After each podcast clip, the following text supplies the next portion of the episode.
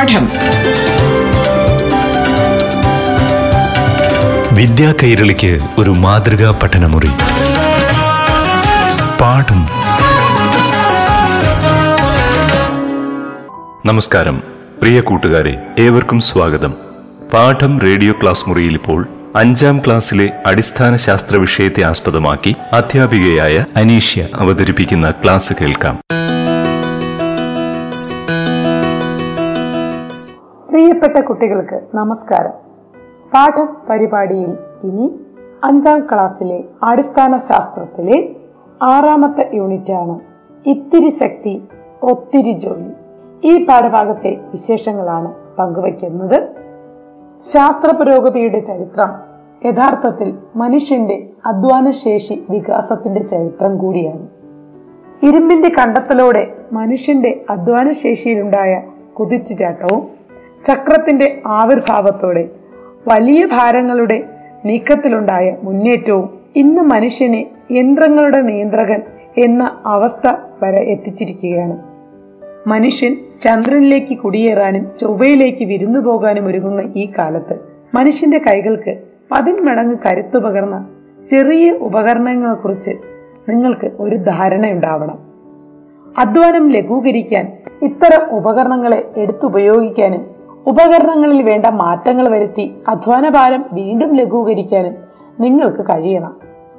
വീട്ടിലെ പ്രവർത്തികൾ എളുപ്പമാക്കാൻ നാം ഉപയോഗിക്കുന്ന കൊച്ചു കൊച്ചു ഉപകരണങ്ങൾ നമ്മുടെ കൈകൾക്ക് പകരുന്ന അത്ഭുത ശക്തി നിങ്ങൾ തിരിച്ചറിയേണ്ടതുണ്ട്.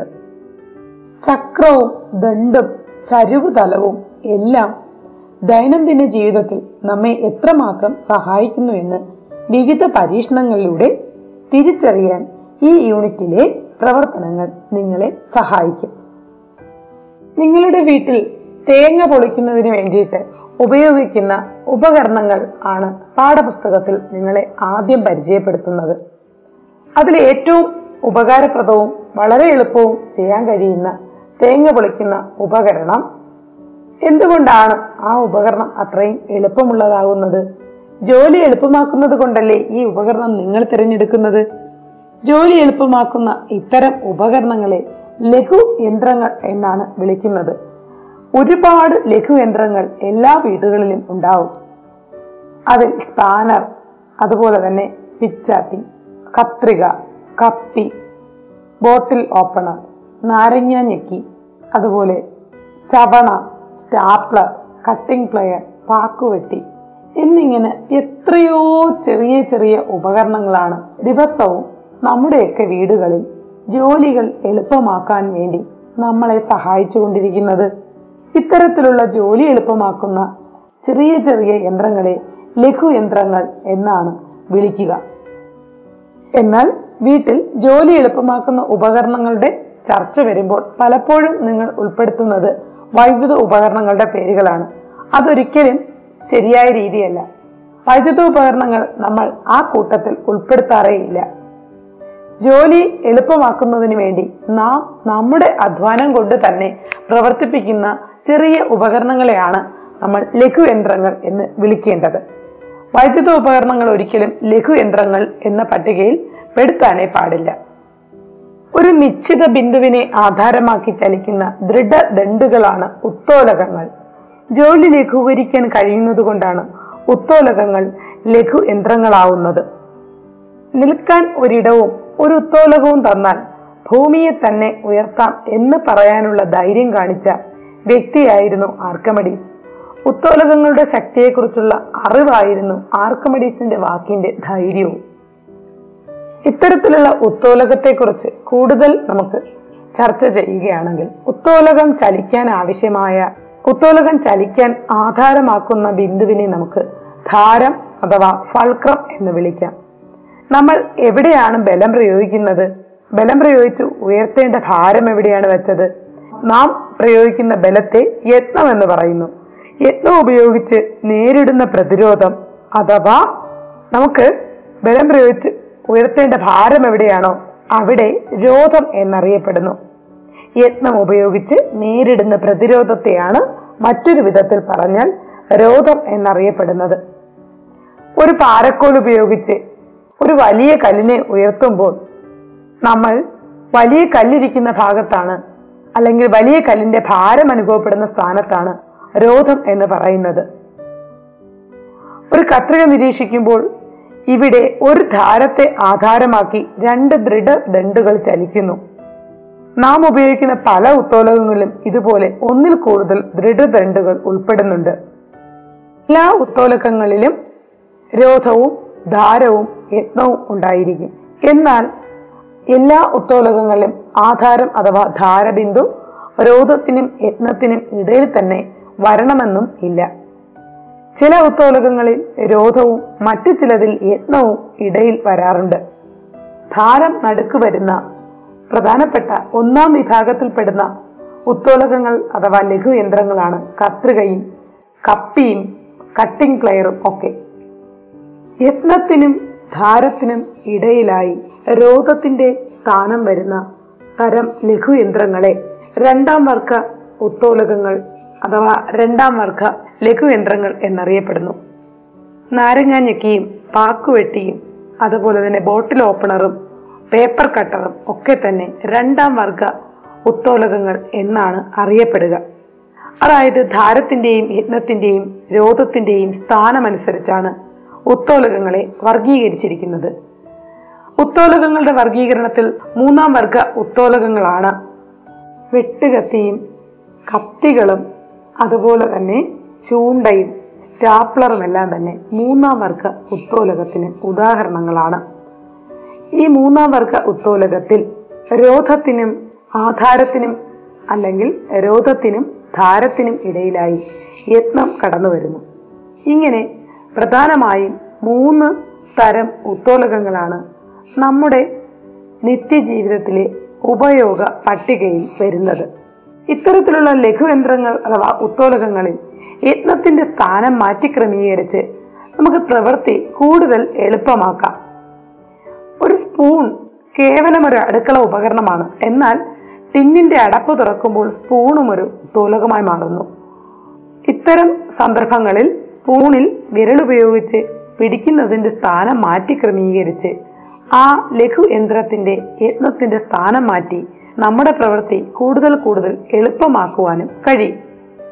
നിങ്ങൾക്കറിയാം ചക്രങ്ങളുടെ കണ്ടെത്തൽ മാനവ പുരോഗതിയുടെ ചരിത്രത്തിലെ ഒരു കുതിച്ചുചാട്ടമാണ്. ചക്രങ്ങളില്ലാത്ത ലോകം ഇന്ന് നമുക്ക് സങ്കല്പിക്കുവാനേ കഴിയില്ല. ഗതാഗതത്തിനും ചരക്കു നീക്കത്തിനും ചക്രങ്ങൾ നൽകുന്ന സേവനം എത്ര വലുതാണ്? ഒരു വീൽ ഭാര്യയുടെ ചിത്രം പുസ്തകത്തിൽ ഉള്ളത് ഒന്ന് നിരീക്ഷിച്ചു നോക്കിയാൽ ഭാരമേറിയ വസ്തുക്കളുടെ സ്ഥാനം മാറ്റാൻ ഇതിന്റെ ചക്രമാണ് നമ്മളെ സഹായിക്കുന്നത്. ഒരു ദണ്ടിനെ ആധാരമാക്കിയാണ് വീൽ ഭാരയുടെ ചക്രം തിരിയുന്നത്. വാഹനങ്ങളുടെ ചക്രങ്ങൾ ജോലി എളുപ്പമാക്കാൻ വേണ്ടി പ്രയോജനപ്പെടുത്താവുന്ന ഒന്നാണ്. കൈവണ്ടി വലിച്ചു കൊണ്ടുപോകുന്ന ഒരു ആളിന്റെ ചിത്രം നോക്കൂ. രണ്ട് ചക്രങ്ങളെയും ബന്ധിപ്പിച്ചുകൊണ്ട് ഒരു ദണ്ട് കൂടി ഇവിടെയുണ്ട്. വീൽ ബാരോയിൽ നിന്നും വ്യത്യസ്തമായി കൈവണ്ടിക്ക് രണ്ട് ചക്രങ്ങളും ഈ രണ്ട് ചക്രങ്ങളെയും ബന്ധിപ്പിക്കുന്ന ഒരു ദണ്ട് കൂടിയുണ്ട്. ഈ സംവിധാനമാണ് ദണ്ടും ചക്രവും. ദണ്ടും ചക്രവും ചേർന്ന സംവിധാനം കൈവണ്ടിയെ കൂടുതൽ ഭാരം വലിക്കാൻ നമ്മളെ സഹായിക്കുവാൻ പ്രാപ്തനാക്കുന്നു. അതുപോലെ ഭാരമേറിയ തടികൾ ലോറിയിൽ കയറ്റാൻ തൊഴിലാളികൾ ചെയ്യുന്ന എളുപ്പമാർഗമാണ് ചരിച്ചു വെച്ച തടികൾ. ഇവിടെയും ജോലി എളുപ്പമാക്കാൻ ചരിവ് തലമാണ് ഉപയോഗിക്കുന്നത്. അതുപോലെ ചലന വൈഷമ്യമുള്ള കുട്ടികളെ സംബന്ധിച്ചിടത്തോളം സ്കൂളിലെ റാമ്പ് ഇതൊരു ചരിവ് തലമാണ്. കുട്ടികളുടെ ചലന വൈഷമ്യത്തെ മറികടക്കുന്നതിനാണ് ഇത്തരത്തിലുള്ള ചരിവ് തലങ്ങൾ നിർമ്മിച്ചു കൊടുക്കുന്നത്. കപ്പിയും ദണ്ടും ചക്രവും ചരിവ് തലങ്ങളും ഒക്കെ തന്നെ ലഘുയന്ത്രങ്ങൾ അഥവാ ഒത്തോലകങ്ങളുടെ പട്ടികയിലുള്ളവയാണ്. കഠിനമായ ജോലി ചെയ്യേണ്ടി വരുന്ന സന്ദർഭങ്ങളിൽ ലഘുയന്ത്രങ്ങളുടെ സേവനം ഉപയോഗപ്പെടുത്തി അധ്വാനം കുറയ്ക്കാൻ ഈ പാഠഭാഗം നിങ്ങളെ സഹായിക്കുമല്ലോ. ഈ പാഠഭാഗത്തെ അറിവുകൾ അവസാനിക്കുന്നു. പുതിയ വിശേഷങ്ങളുമായി അടുത്ത പാഠം പരിപാടിയിൽ വീണ്ടും കണ്ടുമുട്ടാം. അതുവരേക്കും നന്ദി നമസ്കാരം. പാഠം. വിദ്യാ കൈരളിക്ക് ഒരു മാതൃകാ പഠനമുറി. പാഠം.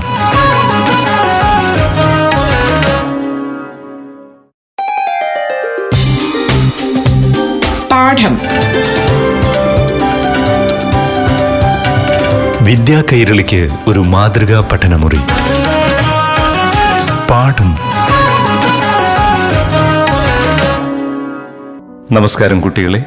ഇനി യു പി വിഭാഗത്തിലെ ആറാം തലത്തിലെ അടിസ്ഥാന ശാസ്ത്ര വിഷയത്തെ ആധാരമാക്കി അധ്യാപികയായ അനീഷ്യ അവതരിപ്പിക്കുന്ന ക്ലാസ് കേൾക്കൂ. പ്രിയപ്പെട്ട കുട്ടികൾക്ക് നമസ്കാരം. പാഠം പരിപാടിയിൽ ഇനി ആറാം ക്ലാസ്സിലെ അടിസ്ഥാന ശാസ്ത്രത്തിലെ ആറാമത്തെ യൂണിറ്റായ ഒന്നിച്ചു നിൽക്കാം. ഈ പാഠഭാഗത്തെ വിശേഷങ്ങളാണ്. വൈവിധ്യമാർന്ന എത്രയോ തരം ജന്തുക്കളുടെയും സസ്യങ്ങളുടെയും വാസസ്ഥാനമാണ് നമ്മുടെ ഭൂമി. ചെറുതും വലുതുമായ ഒട്ടേറെ ജീവികൾ ഈ പ്രകൃതിയുടെ ഭാഗമായി കഴിയുന്നു. മറ്റെല്ലാ ജീവികളിൽ നിന്നും വ്യത്യസ്തമായി പല ശാരീരിക സവിശേഷതകളുമുള്ള മനുഷ്യൻ തന്റെ ശേഷികൾ ഉപയോഗിച്ച് പ്രകൃതിയിൽ മാറ്റങ്ങൾ വരുത്തിക്കൊണ്ടിരിക്കുന്നു. തന്റെ ജീവിത സൗകര്യങ്ങൾ മെച്ചപ്പെടുത്തുന്നതിനായി മനുഷ്യൻ പ്രകൃതിയിൽ നടത്തുന്ന വിവേചനരഹിതമായ ഇടപെടലുകൾ പ്രകൃതിയിലെ മറ്റു ജീവജാലങ്ങളുടെയും മനുഷ്യന്റെ തന്നെയും നിലനിൽപ്പിന് വൻ ഭീഷണിയായി മാറിയിട്ടുണ്ട്. ഭൂമിയിൽ ജീവൻ നിലനിൽക്കുന്നതിന് സഹായകമായ ജീവീയ അജീവീയ ഘടകങ്ങൾ ഇവ തമ്മിലുള്ള പരസ്പര ബന്ധം വരും തലമുറയുടെ ആരോഗ്യകരമായ നിലനിൽപ്പിന് മനുഷ്യൻ തന്റെ ഇടപെടലുകളിൽ വരുത്തേണ്ട മാറ്റങ്ങൾ പുരോഗതി പ്രാപിച്ച ജീവിവർഗം എന്ന നിലയിൽ മനുഷ്യന്റെ ഉത്തരവാദിത്തങ്ങൾ എന്നിവയെ സംബന്ധിച്ച് നിങ്ങൾക്ക് ഒരു ധാരണ ഈ യൂണിറ്റിലൂടെ ലഭിക്കുക തന്നെ ചെയ്യും. പാഠപുസ്തകത്തിൽ അക്വേറിയം വിവിധ ആവാസ വ്യവസ്ഥകളായ കുളം കാവ് വയൽ എന്നിവയെക്കുറിച്ച് ഒക്കെ പറയുന്നുണ്ട്. ഇവയൊക്കെ നിരീക്ഷിക്കുമ്പോൾ ഏതെല്ലാം ഘടകങ്ങളാണ് ഇവിടെ പരസ്പര സൗഹൃദത്തോടെ ജീവിക്കുന്നത് എന്ന് നിങ്ങൾക്ക് കണ്ടെത്താൻ ആകും. ജലസസ്യങ്ങൾ വെള്ളം വായു മണ്ണ് സൂര്യപ്രകാശം ചെറുജീവികൾ തുടങ്ങിയ വലിയ ജീവികൾ തുടർന്ന് ഒരുപാട് ഒരുപാട് ജീവനുള്ളവയും ജീവനില്ലാത്തവയുമായ ഘടകങ്ങൾ ഒന്നിച്ച് ആശ്രയിച്ച് ജീവിക്കുന്നത് നിങ്ങൾക്ക് മനസ്സിലാക്കുവാനാകും. ഇതിൽ വെള്ളം വായു മണ്ണ് സൂര്യപ്രകാശം എന്നിവയാണ് അജീവീയ ഘടകങ്ങൾ എന്ന് അറിയപ്പെടുന്നത്. ജലസസ്യങ്ങളും സസ്യങ്ങളും ചെറുജീവികളും വലിയ ജീവികളും ഒക്കെ ജീവീയ ഘടകത്തിന്റെ ഭാഗവും.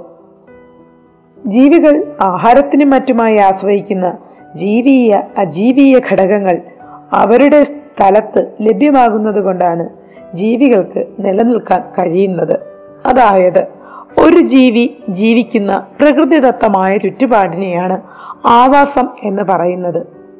ജീവിയ ഘടകങ്ങളും അജീവിയ ഘടകങ്ങളും ഉൾപ്പെടുന്നതും അവയുടെ പരസ്പര ബന്ധത്തിലൂടെ നിലനിൽക്കുന്നതുമായ സംവിധാനമാണ് ആവാസ വ്യവസ്ഥ നിങ്ങൾക്ക് ചുറ്റുമുള്ള വയലേലകൾ കാവുകൾ കനാലുകൾ തോടുകൾ ഉദ്യാനങ്ങൾ എന്നിവയൊക്കെ തന്നെ ഓരോ തരം ആവാസ വ്യവസ്ഥകളാണ് പുല്ലും പുൽച്ചാടിയും തവളയും പാമ്പും എല്ലാം തന്നെ ആവാസ വ്യവസ്ഥകളുടെ ഭാഗമായിട്ടുള്ള ജീവിവർഗങ്ങളാണ്.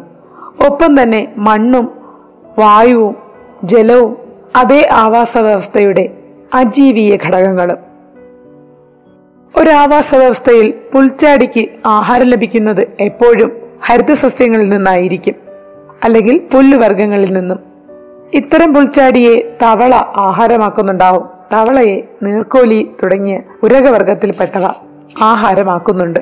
അതോടൊപ്പം തന്നെ നിരവധി ഇതുപോലെയുള്ള ആഹാര ശൃംഖലകൾ ആഹാര ബന്ധങ്ങൾ ഭക്ഷ്യ ശൃംഖലകൾ നമുക്ക് കണ്ടെത്തുവാൻ കഴിയും. ഉദാഹരണമായി പുല്ല് തിന്നുന്ന മാൻ മാനിനെ സിംഹം തിന്നുന്നു. പുല്ല് തിന്നുന്ന പുൽച്ചാടിയെ തവള കഴിക്കുന്നു തവളയെ പാമ്പ് പിടിക്കുന്നു. ഇനി അതുപോലെ തന്നെ പുല്ല് തിന്നുന്ന പുഴുവിനെ കോഴി കൊത്തി തിന്നുന്നു. കോഴിയെ കുറുക്കൻ കഴിക്കുന്നു. അല്ലെങ്കിൽ കോഴിയെ മനുഷ്യൻ കഴിക്കുന്നു. ഇത്തരത്തിൽ എപ്പോഴും ശ്രദ്ധിച്ചു നോക്കിക്കഴിഞ്ഞാൽ ഭക്ഷ്യശൃംഖലയുടെ ആദ്യ കണ്ണി അതെ ഭക്ഷ്യശൃംഖലയിലെ ആദ്യ കണ്ണി എപ്പോഴും ഹരിതസസ്യമായിരിക്കും. അവസാന കണ്ണികളായി വരുന്നത് പൊതുവെ മാംസഭോജികളായിരിക്കും. ഇടയ്ക്കുള്ളവയോ സസ്യഭോജികളോ മിശ്രഭോജികളോ ആകാം. നമുക്ക് ചുറ്റും നിരീക്ഷിച്ചു കഴിഞ്ഞാൽ പുല്ല് എന്ന അടിസ്ഥാനപരമായ ഹരിതസസ്യങ്ങളെ ആശ്രയിച്ച് മുയൽ ആട് പുഴു പുൽച്ചാടി മാൻ തുടങ്ങിയവയൊക്കെ നിലനിൽക്കുന്നു. ഇവയെ ആശ്രയിച്ച് സിംഹം പുലി മനുഷ്യൻ കോഴി തവള ഓന്ത് പാമ്പ് എന്നിവയൊക്കെ നിലനിൽക്കുന്നു. ഇത്തരത്തിൽ ഭക്ഷ്യശൃംഖലയിൽ എപ്പോഴും വിവിധ ഭക്ഷ്യശൃംഖലകൾ ഒന്നിച്ചു ചേർന്ന് ഉണ്ടാകുന്നതാണ് ഭക്ഷ്യശൃംഖല ജാലം. പ്രകൃതിയിൽ ഭക്ഷ്യശൃംഖല ജാലമാണുള്ളത്. അതെ ഒന്നിലധികം ഭക്ഷ്യശൃംഖലകൾ ആണ് പ്രകൃതിയിൽ എപ്പോഴും കാണപ്പെടുന്നത്. എന്തുകൊണ്ടായിരിക്കും ഭക്ഷ്യശൃംഖലകളിലെ ആദ്യകണ്ണി എപ്പോഴും ഹരിതസസ്യങ്ങളാവുന്നത്? അതെ ഹരിതസസ്യങ്ങളാണ്. ആഹാരം സൂര്യപ്രകാശത്തിന്റെ സാന്നിധ്യത്തിൽ കാർബൺ ഡൈ ഓക്സൈഡിനെ വലിച്ചെടുത്തുകൊണ്ട് ക്ലോറോഫിലിന്റെ സാന്നിധ്യത്തിലും ആഹാരം സ്വന്തമായി നിർമ്മിക്കാൻ കഴിവുള്ളവ. അവയ്ക്കാണ് ആഹാര നിർമ്മാണത്തിന്റെ ഭാഗമായി ഗ്ലൂക്കോസ് സംഭരിക്കുവാനുള്ള കഴിവുള്ളവരും അതുകൊണ്ട് തന്നെ ഭക്ഷ്യശൃംഖലയിലെ ആദ്യ കണ്ണി എപ്പോഴും ഹരിതസസ്യങ്ങളായിരിക്കും. ഹരിതസസ്യങ്ങൾ സ്വയം ആഹാരം നിർമ്മിക്കുന്നു. അതുകൊണ്ട് തന്നെ അവരെ ഉൽപാദകർ എന്നാണ് അറിയപ്പെടുന്നത്. എന്നാൽ ആഹാരത്തിനായി മറ്റു ജീവികളെ ആശ്രയിക്കുന്ന ജീവികളെ ഉപഭോക്താക്കൾ എന്നും വിളിക്കുന്നു. സിംഹവും പുലിയുമൊക്കെ ആഹാരത്തിന് സസ്യങ്ങളെ നേരിട്ട് ആശ്രയിക്കുന്നില്ല. പക്ഷേ സിംഹവും പുലിയുമൊക്കെ സസ്യങ്ങളെ നേരിട്ട് ആശ്രയിക്കുന്ന മാനിനെയും മൊയിലിനെയും ഒക്കെ ആശ്രയിക്കുന്നുമുണ്ട് താനും. ഈ ഹരിത സസ്യങ്ങൾക്ക് സഹായകമായി ആഹാരം നിർമ്മിക്കുവാനും വളരാനും ചില പോഷക ഘടകങ്ങൾ ആവശ്യമാണ്. ഇത്തരത്തിലുള്ള പോഷക ഘടകങ്ങൾ സസ്യങ്ങൾ മണ്ണിൽ നിന്നും നിരന്തരം വലിച്ചെടുക്കുന്നു. എങ്ങനെയായിരിക്കും ഈ പോഷക ഘടകങ്ങൾ മണ്ണിൽ എല്ലാ കാലത്തും നിലനിൽക്കുന്നത്? വൃക്ഷച്ചുവട്ടിൽ കിടക്കുന്ന ഇലകൾ പരിശോധിച്ചാൽ നമുക്ക് ഇതിന് ഉത്തരം കിട്ടും. അതെ മണ്ണിൽ വീഴുന്ന സസ്യങ്ങളുടെയും ജന്തുക്കളുടെയും ശരീരഭാഗങ്ങൾക്ക് എന്ത് സംഭവിക്കുന്നു? വിഘാടകർ അവയെ അതായത് ജൈവ അവശിഷ്ടങ്ങളെ വിഘടിപ്പിച്ച് മണ്ണിനോട് ചേർക്കുന്നു. ബാക്ടീരിയ ഫംഗസ് മുതലായ സൂക്ഷ്മജീവികളാണ് വിഘാടകർ എന്നറിയപ്പെടുന്നത്. വിഘാടകരുടെ പ്രവർത്തന ഫലമായി ജൈവ അവശിഷ്ടങ്ങൾ വിഘടിക്കപ്പെടുമ്പോൾ ഉണ്ടാവുന്ന പോഷക ഘടകങ്ങൾ സസ്യങ്ങളുടെ വളർച്ചയ്ക്ക് വീണ്ടും ലഭ്യമാകുന്നു. മൃതാവശിഷ്ടങ്ങളെ ജീർണിപ്പിച്ച് വിഘടിപ്പിക്കുന്ന ജീവികളാണല്ലോ വിഘാടകർ. ഇവ പരപോഷികളാണ് ജൈവരാസ പ്രവർത്തനങ്ങളിലൂടെ മറ്റു ജീവികളുടെ കോശങ്ങളെ വിഘടിപ്പിക്കാൻ ഇവയ്ക്ക് കഴിയും. വിഘാടനത്തിൽ പ്രധാന പങ്കുവഹിക്കുന്ന ബാക്ടീരിയകൾ മണ്ണിലും ജലത്തിലും വായുവിലുമുണ്ട്. ഒരു ഗ്രാം മണ്ണിൽ ഒരു ബില്യൺ മുതൽ രണ്ട് ബില്യൺ വരെ ബാക്ടീരിയകളുണ്ട്. മറ്റൊരു പ്രധാന വിഘാടകരായ ഫംഗസുകൾ ഇവ ജൈവ വസ്തുക്കളെ എൻസൈമുകൾ ഉപയോഗിച്ച് വിഘടിപ്പിക്കുകയും അവയിൽ നിന്ന് പോഷണം നടത്തുകയും ചെയ്യുന്നു. ഒരു ആവാസ വ്യവസ്ഥയിൽ അജീവീയ ഘടകങ്ങളും ജീവീയ ഘടകങ്ങളും ഉൽപാദകർ ഉപഭോക്താക്കൾ വിഘാടകർ എന്നിവയും തമ്മിൽ പരസ്പര ബന്ധം നിലനിൽക്കുന്നുണ്ട്.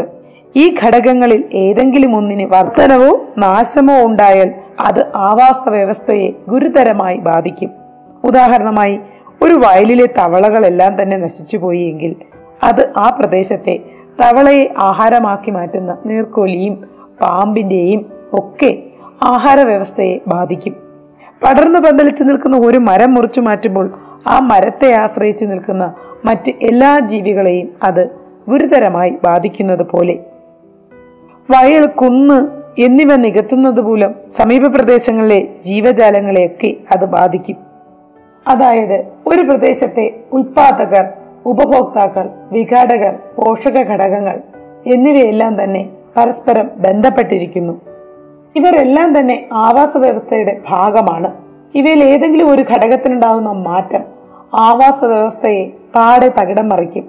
മനുഷ്യന്റെ പല പ്രവർത്തനങ്ങളും ആവാസ വ്യവസ്ഥയുടെ നാശത്തിന് കാരണമാവുന്നുണ്ട്. മനുഷ്യന്റെ തന്നെ നിലനിൽപ്പിന് ഭീഷണിയാണ് ഇത്തരത്തിലുള്ള കുന്നിടിക്കലും വയലു നികത്തലും പോലെയുള്ള ആവാസ വ്യവസ്ഥയെ നശിപ്പിക്കുന്ന പ്രവർത്തനങ്ങൾ. ഈ ഭൂമിയിലെ ഉൽപാദകരും ഉപഭോക്താക്കളും വിഘാടകരും എന്നിവരെല്ലാം പരസ്പരം ബന്ധപ്പെട്ടാണ് നിലനിൽക്കേണ്ടത്. ഇവ ഓരോന്നും നിലനിൽക്കേണ്ടത് മനുഷ്യന്റെ കൂടെ ആവശ്യമാണ്. ഈ പാഠഭാഗത്തെ അറിവുകൾ ഇവിടെ അവസാനിക്കുന്നു. പുതിയ വിശേഷങ്ങളുമായി അടുത്ത പാഠം പരിപാടിയിൽ വീണ്ടും കണ്ടുമുട്ടാം. അതുവരേക്കും നന്ദി നമസ്കാരം. പാഠം. വിദ്യാ കൈരളിക്ക് ഒരു മാതൃകാ പഠനമുറി. പാഠം